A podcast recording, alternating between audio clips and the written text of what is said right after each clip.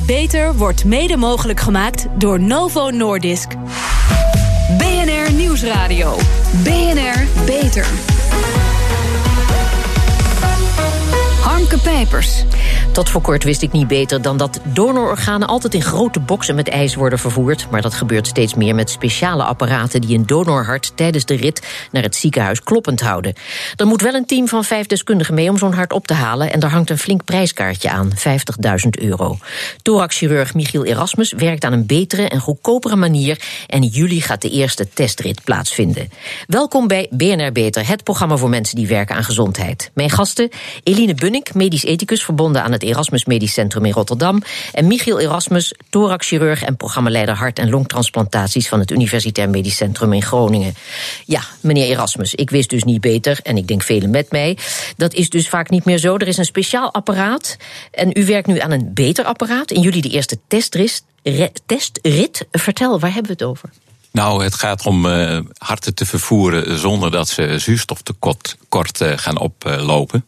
en normaal uh, doen we dat in een box met ijs. En dan hebben die harten, denken we, geen zuurstof nodig. En dat nieuwe apparaat wat wij nu gaan ontwikkelen. geeft wel de zuurstof en de voedingsstoffen aan het hart, maar laat het niet kloppen. En het huidige apparaat, waarbij, waarbij het kloppend wordt uh, vervoerd, ja. uh, die geeft ook zuurstof, maar laat het hart eigenlijk in een situatie kloppen waar dat het hart helemaal niet prettig vindt. Dus onze methode is het hart wel van alle goodies voorzien. Mm -hmm. Uh, maar zonder uh, dat het met zoveel man moet worden opgehaald. En het kan gewoon in een machine goed gehouden worden tijdens het transport. Ja, met, met één man? Nou, we gaan nu altijd al met twee. Voor de zekerheid. We gaan nu altijd al met twee. Er moet ook vaak wat testjes gedaan worden en dat soort zaken. Dus we gaan altijd al met twee. Ja. Um, ja. Nog eventjes, dat huidige vervoer, hè, behalve dan dat daar dus maar liefst nu vijf man bij moeten. Wat maakt het nog meer zo duur? Nou, met name het is een monopolie van één bedrijf. Ja. En de de stoffen, de vloeistoffen die zij daarvoor leveren, daar hebben zij het monopolie over. En oh. Dat kost dus veel. Ja, ja. En het, maar het is zo duur, omdat het een soort intensive care is, uh, wat je onderweg uh, meeneemt. En ja. uh, als het hart warm klopt, is het van groot belang dat het ook goed doorstroomd wordt, omdat het anders juist schade oploopt tijdens zo'n procedure. En de methode die ik dus voor ogen heb, koelt het hart wel enigszins af. En daardoor heeft het hart veel minder kans om schade te, op te lopen ja. onderweg. Maar er is op het gebied van transplantatie nog veel meer nieuws te vertellen. Want vorig jaar zomer was u al druk bezig met de zogeheten perfusiekamer. Waar donorharten worden doorgespoeld en kloppend worden gehouden. Vertel. Ja, dat is dus uh, eigenlijk uh, het, de kern van de, van de hele zaak. Mm -hmm. dat het de huidige machine, die probeert het hart dus eigenlijk al te laten kloppen onderweg. En wij ja. doen dat in die orgaanperfusiekamer. Uh, pas uh, gaan we het hart echt op uh, warmen en laten kloppen. En op zo'n manier dan dat het ook echt getest kan worden. Ja. En dat is een groot probleem met de huidige machine. Eigenlijk kan het hart niet goed getest worden. Oh. We willen juist graag dat het hart getest kan worden, zodat ja. we ook harten die we nu afkeuren toch kunnen gebruiken. Ja, precies. Want ik heb begrepen dat dus uh, die, die uh, organen beter geconserveerd worden. Uh, en dat er dus veel meer dan in de oude methode, veel meer organen voor transplantatie in aanmerking zouden komen. Hè? Ja, want dat heeft met name ook te maken dat deze methode noodzakelijk is om een, uh, ook de harten te gebruiken uh, naar circulatiestilstand. Ja. en dan staat het hart dus stil en moet opnieuw aan, op gang gebracht worden. En daar heb je deze nieuwe innovatie bij nodig. Ja, want zelfs harten van mensen zoals ik, van boven de 70 die zouden in de aanmerking kunnen komen? Oh, ik kijk nu bedenkelijk. Nou ja, helaas. Ja, het ergens hoor. Helaas is het zo dat het hart echt veroudert vanaf je 35ste. Ja, ja, dus toch maar niet doen. Nee, ik ben het ermee eens. De longen doen we wel van 70. Oh, mooi. Zeg, um, wat levert die taskforce precies op? Kunt u al aantallen noemen? Nou, ik denk wel dat dat uh, als we doen dit gezamenlijk met de andere universiteitsziekenhuizen Utrecht en Rotterdam. En als mm -hmm. we dat gezamenlijk doen, dan denk ik dat dat wel 20 harten per jaar oplevert. En we doen er zo'n 60 nu per jaar. Dus dat is een substantieel aantal. Ja. Wat zou uh, kunnen uh, opleveren. Inmiddels zijn we bijna een jaar verder, hè? Uh, er was destijds ook vanuit het ministerie, heb ik begrepen, heel veel interesse voor de taskforce. Hoe staat het daar nu mee? Nou, die zijn eh, nog steeds een drijvende kracht hier wel achter. Mm want het, deze ontwikkelingen zijn niet alleen op het gebied van hart, maar ook op het gebied van lever en nieren. En uh, daar is veel aandacht voor om dit zo goed mogelijk uh, van de grond, grond, te krijgen. En daar ondersteunt VVS ons zeer duidelijk in. Maar er is nu gekozen om dus buiten het lichaam het orgaan te laten doorstromen. Maar er is ook overwogen om het hart te gaan behandelen al voor de uitname. Ehm, als ik het wel heb begrepen, ja. daar, waarom is daarvan afgezien? Nou, omdat dat toch een niet eenvoudig uit te leggen verhaal is naar het publiek. Omdat eh, de, de mensen waar het om gaat, die zijn overleden omdat de circulatie is stil gaan staan. Ja. En wij gaan dan met de machine de circulatie weer op gang brengen. En uh, ja, dat uh, kunnen mensen misschien moeilijk begrijpen. Dat dan die patiënt nog steeds overleden is. Mm -hmm. En uh, dat dat eigenlijk voor het hart geldt als je dat doet, dat het opnieuw gaat kloppen. Maar voor de lever is dat het opnieuw gal gaat produceren. Dat vinden mensen niet raar, maar dat het hart opnieuw gaat kloppen, dat vinden mensen tegennatuurlijk. En uh, ja, wij denken uh, dat we daar niet mee moeten beginnen. En omdat die andere methode eigenlijk net zo goede resultaten levert, mm -hmm. denken we dat het beter is om daarmee te beginnen. Ja. En uiteindelijk zou ik zeggen, die andere methode is, is voor alle organen beter. Maar uh, dan moeten we eerst even ja, de discussie daarover voeren. Ja. Maar mevrouw Bunnik, dat, uh, dat probleem, hè, dat, dat medisch-ethisch probleem, dat was hier behoorlijk aanwezig. Hè? Ja, en ik denk in twee richtingen. Dus in eerste instantie, als je nieuwe technieken gaat inzetten in het uh, lichaam van de donor. Ja dan houdt dat ook in dat je dat lichaam eigenlijk langer nodig hebt in uh, procedures om de uitgifte, uitname van uh, organen te doen. Ja. En dat betekent dat uh, de familie dus ook langer moet wachten tot het lichaam van de overledene ook weer terugkomt. En eigenlijk wil je zo min mogelijk natuurlijk ingrijpen in dat rouwproces en dat proces van afscheid nemen bij de familie. Ja. Dus eigenlijk wil je die duur van dat proces voor de uitname van organen zo kort mogelijk houden. En dan komt er nog een tweede punt bij.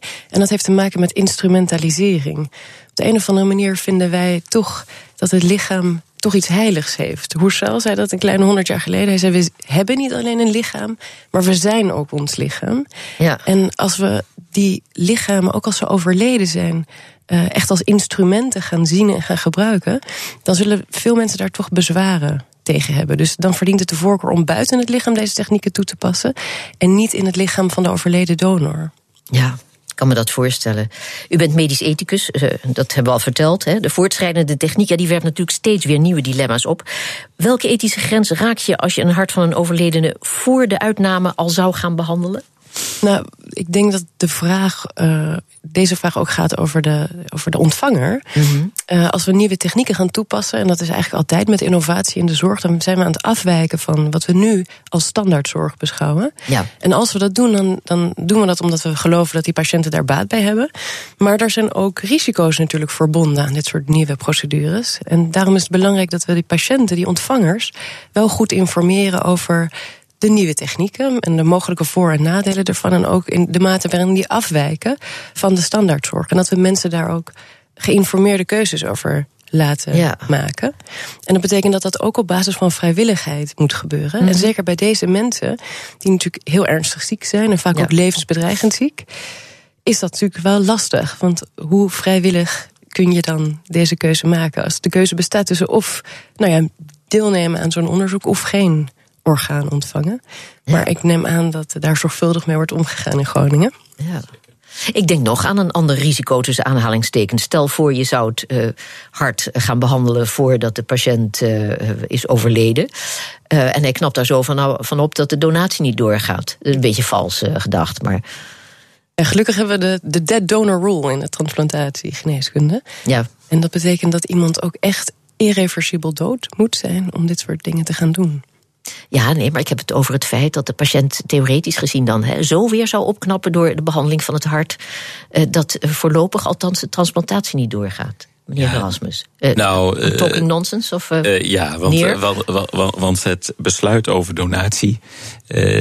dat staat helemaal los van de behandeling van de patiënt. Als er een indicatie is... Hoort het althans te staan? Ja, maar dat is ook zo, want wij komen pas in beeld. Dat is misschien een misverstand, maar pas in beeld als iemand uh, is overleden. Ja. Of uh, de wens is uh, geuit dat de behandeling gestopt wordt. En voor die tijd is de hele donatievraag niet in beeld. Nee. Mevrouw Bunning, u bent er vroeg bij, bij deze kwestie. Want of het nu gaat om nieuwe medische ingrepen of om andere innovaties, ethische discussies of discussies bijvoorbeeld over rechtsaansprakelijkheid, die komen altijd later en dat kan ook eigenlijk niet anders. Toch? Ja. Ja. Dat is ook wel mooi. Dat is ook wel de bedoeling. Ja, wetten lopen altijd een beetje achter op de praktijk, maar uh, u bent er nu heel tijdig bij bij deze discussie. Ja. En dat heeft een reden. Nou ja, op deze manier kunnen we kijk, voorkomen dat we. Ik denk dat zo'n orgaantransplantatieprogramma, zoals we dat hebben in Nederland, daarvoor is het heel erg belangrijk dat mensen ook vertrouwen hebben en houden in. Uh, in het hele programma. Ja. En dat we dus ook goed uitleg blijven geven over ook nieuwe ontwikkelingen binnen de transplantatiegeneeskunde. Ja. Meneer Erasmus, hoe doet Nederland het op, uh, op het gebied van transplantatie vergeleken met andere landen? Zijn, zijn we nog erg voorzichtig of valt het wel mee?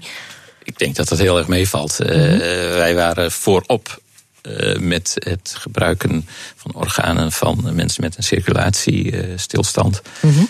uh, daar refereren nu veel landen juist naar Nederland. Ja, ja. Ik denk nu met deze technische ontwikkeling lopen we bijvoorbeeld op het hartgebied misschien wat achter, maar met andere organen zoals nieren en levers zijn we zeker in de frontrij. Oké. Okay. Waar worstelen mensen het meest mee als het om de donorwet gaat? U hoort meer daarover na de reclame in BNR Beter. BNR Nieuwsradio. BNR Beter. We praten verder over donortransplantaties en natuurlijk ook over de nieuwe donorwet. De politieke beweging Geen Pijl doet er alles aan om het allerlaatste referendum te organiseren, het donorreferendum.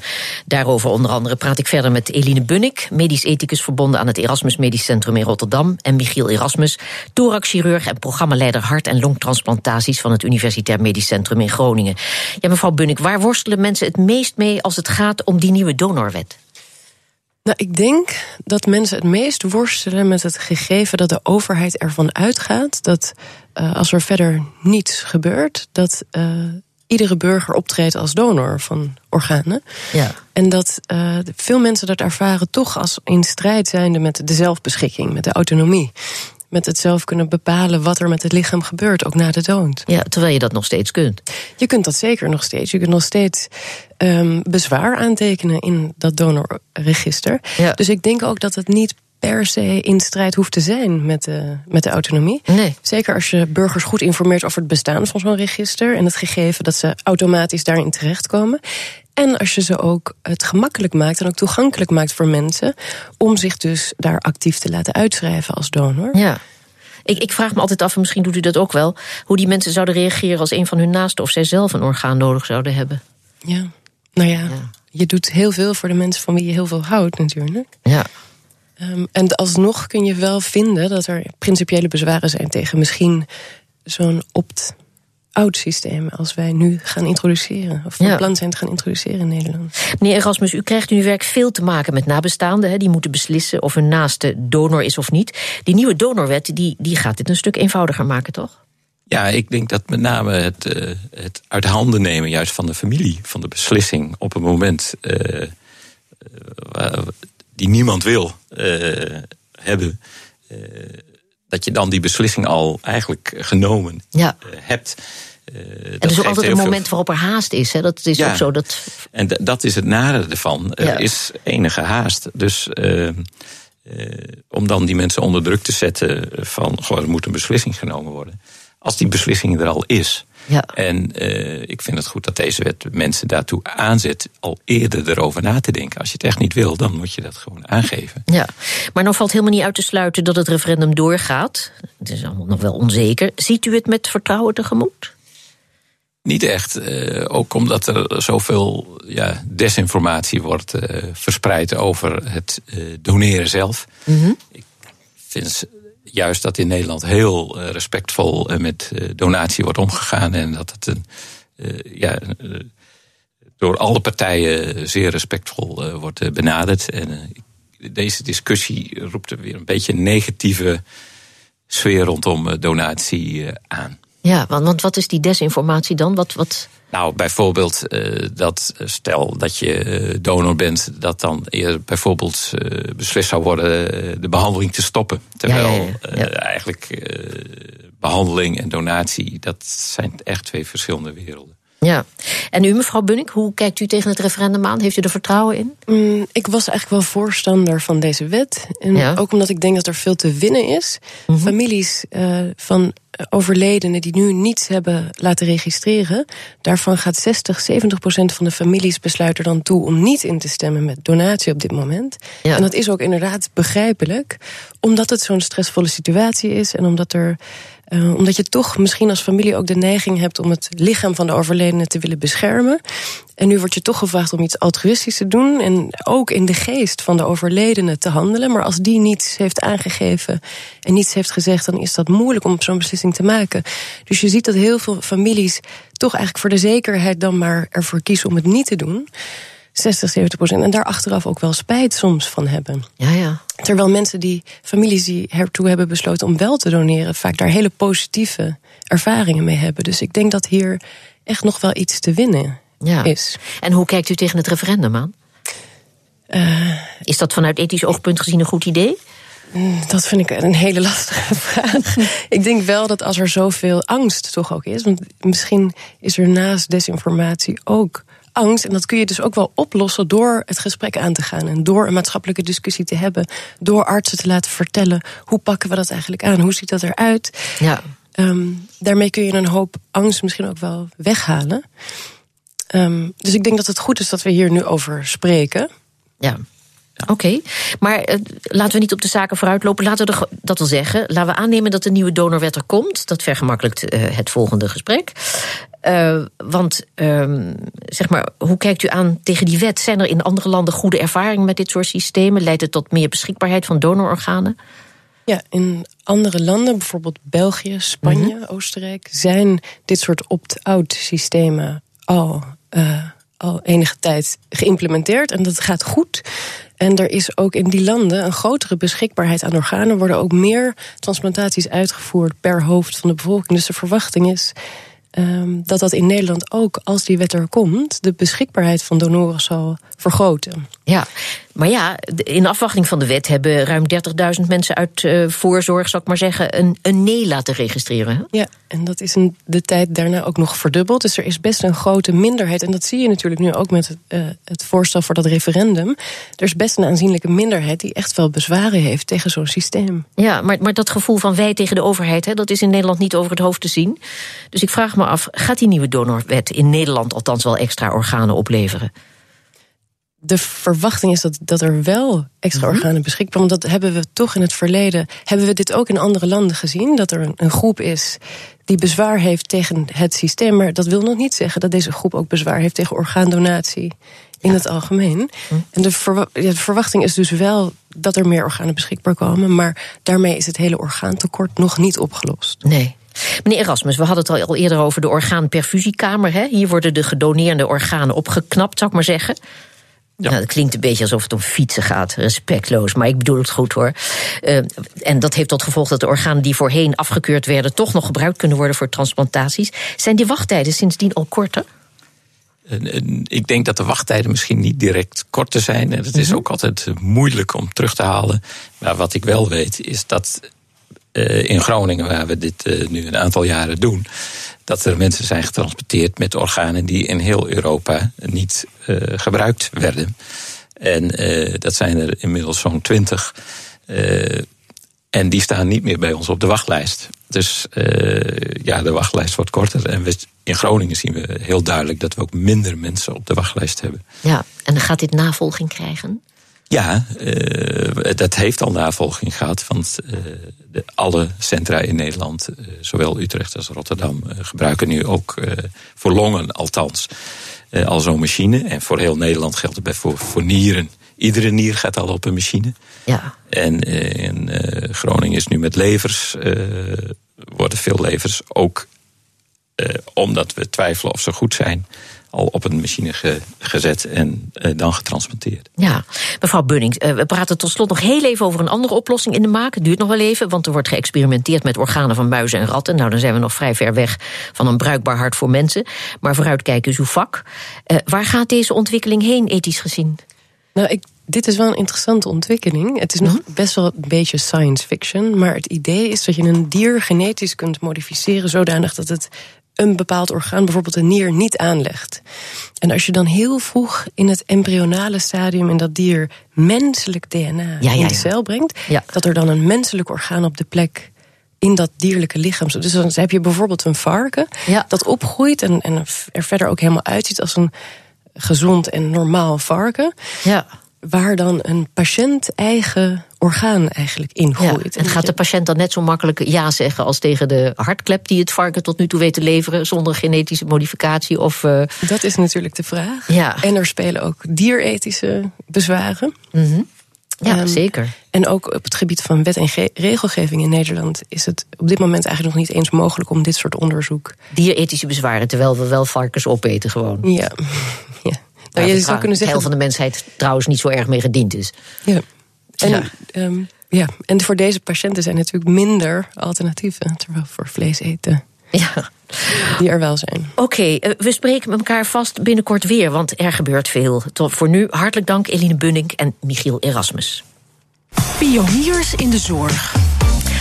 Onze zorgredactie speurt naar interessante medische innovaties binnen en buiten de muren van de universiteit. Waar werken ze aan en wat moeten wij hierover weten? Frederik Mol, nieuws over het Nonan-syndroom, zeg je dat zo? Ja, Nijmeegse kinderarts en onderzoeker Ellen Kronen van het Radboud MC Amalia Kinderziekenhuis heeft onderzoek gedaan naar het diagnostische proces van het Nonan-syndroom en vooral ook hoe dat beter kan. En zij is eigenlijk met een richtlijn gekomen voor prenataal testen uh, bij het vermoeden van een Nonan-syndroom. Ik kende het woord niet. Wat is dat dan precies voor syndroom? Het is een erfelijke aandoening die voorkomt bij 1 op de 1000 tot 2500 pasgeborenen. En je herkent het uh, aan afwijkingen in het gezicht. Dan moet je letten op bijvoorbeeld de stand en vorm van de ogen en oren, de vorm van het voorhoofd en de kin. En vaak hebben patiënten ook een hartafwijking en zijn ze kleiner qua lengte. En daarnaast kunnen ze ook nog eens keer last hebben van minder spierkracht, vermoeidheid en onhandigheid. Het probleem is dat veel artsen gewoonweg niet bekend zijn met het Nonan-syndroom, zoals wij dat eerst ook niet waren. En er zit zoveel variatie in die symptomen. Dus het duurt vaak heel lang voordat er een diagnose is. En ja, patiënten voelen zich dan natuurlijk niet gehoord. En volgens Ellen Kronen kan dat echt een stuk beter. Jaren geleden was het een heel bewerkelijk onderzoek. Maar door de techniek tegenwoordig gaat het gewoon veel sneller en heb je dus ook heel snel een antwoord. Dat was dus voorheen ook het probleem.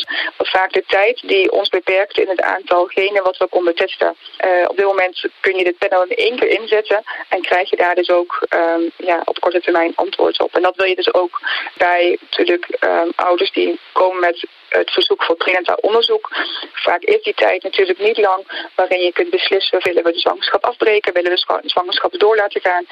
of is sowieso niet de overweging om het af te breken... maar om te weten van nou, wat staat ons daarna te wachten... dan wil je daar zo snel mogelijk antwoord op kunnen geven. Ja, het Radboud MC Amalia Kinderziekenhuis is vorig jaar gestart met een expertisecentrum voor patiënten met het Nodan-syndroom. En daar wordt onderzoek naar het syndroom gedaan en willen ze vooral de zorg voor patiënten met het Nodan-syndroom verbeteren. Ja, belangrijk dus dat zowel arts als patiënt van het bestaan van het centrum afweten. Dankjewel, Frederik Mol. En tot zover deze uitzending van BNR Beter. Op bnr.nl slash beter is deze uitzending terug te luisteren... of on demand via de BNR-app, Spotify of iTunes. We zijn ook op Twitter te vinden onder BNR Lifestyle... dus heeft u tips voor ons, laat het ons vooral weten. Ik ben Harmke Pijpers. Graag tot een volgend spreekuur. BNR Beter wordt mede mogelijk gemaakt door Novo Nordisk.